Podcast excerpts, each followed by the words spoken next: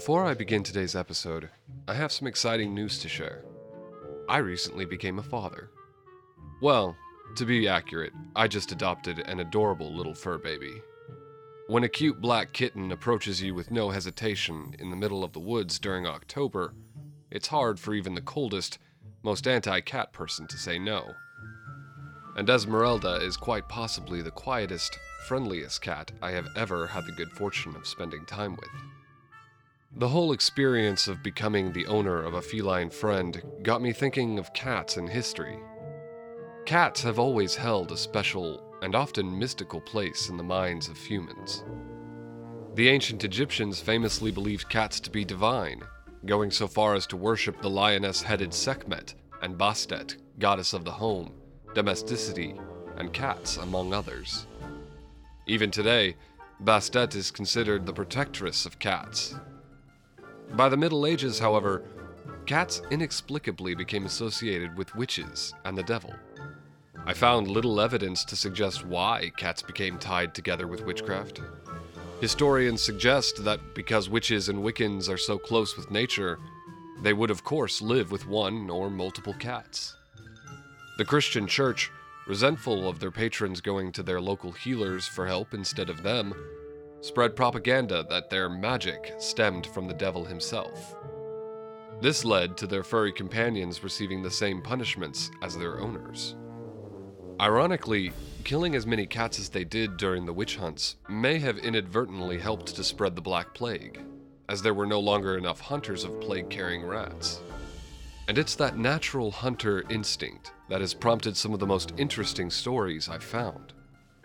Despite their well documented fear of water, cats have held positions on seafaring vessels for millennia.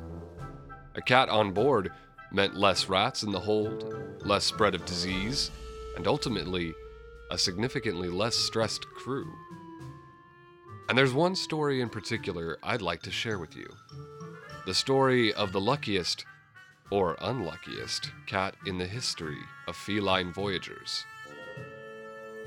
I'm Aidan Main, and you're listening to Haunting Historia.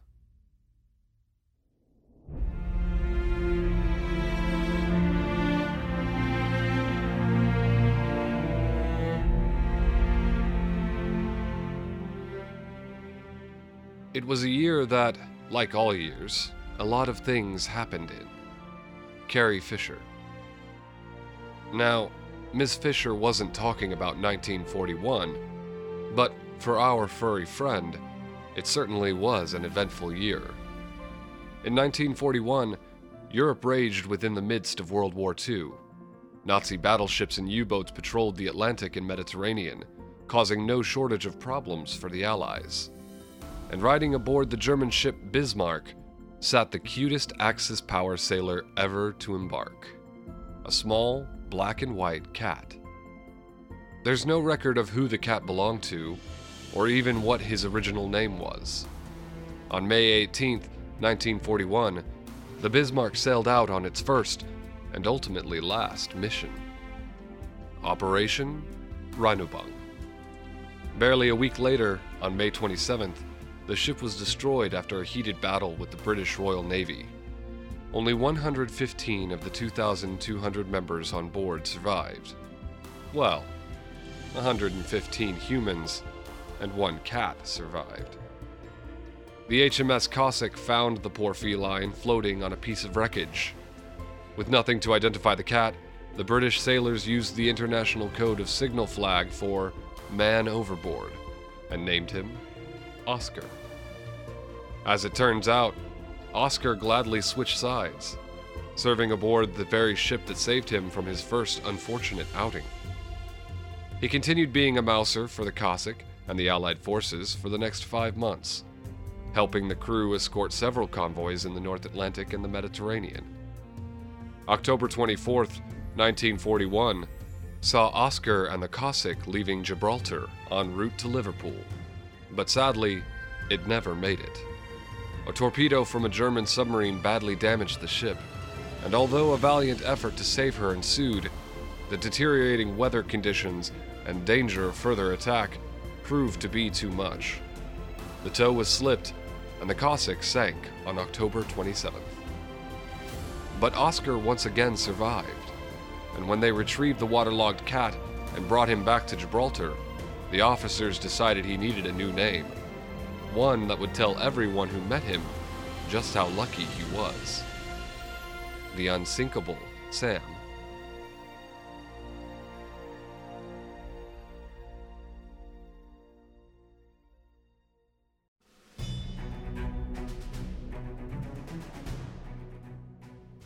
Sam's military service surprisingly didn't end with the sinking of the Cossack. Soon after, he was once again back at sea, aboard the aircraft carrier HMS Ark Royal. The ship had a reputation for being lucky. More than once, German sailors reported having sunk her, only to be proven wrong. What better place for a cat that survived not one, but two shipwrecks? Except, that luck couldn't last. November 14th saw the Ark Royal torpedoed, and Sam found himself once again fighting to stay afloat. When they found him on a piece of wreckage, the official report claims he was angry but quite unharmed. I can't help but think that angry must have been an understatement, having survived a third sinking. After the Ark Royal was destroyed, Sam's military career ended. Interestingly, the Ark Royal had played a pivotal role in sinking the Bismarck earlier that year, the very same ship where the unsinkable Sam first set out to sea. It's kind of poetic, isn't it?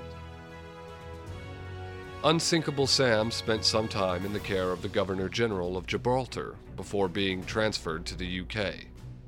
He spent the remainder of his days happily chasing mice and being loved at a home for sailors in Belfast. Sam passed away in 1955 at a ripe old age. What's interesting about the story of Unsinkable Sam is that there are some who claim it's nothing more than a sea story, something sailors tell despite being utterly false. But there's plenty of evidence to suggest such a cat did in fact survive all three sinkings. Testimonies and pictures of the same cat from different crews. There's even a pastel portrait of Sam in the National Maritime Museum in Greenwich. That's what I love about history. There's so much mystery to unravel.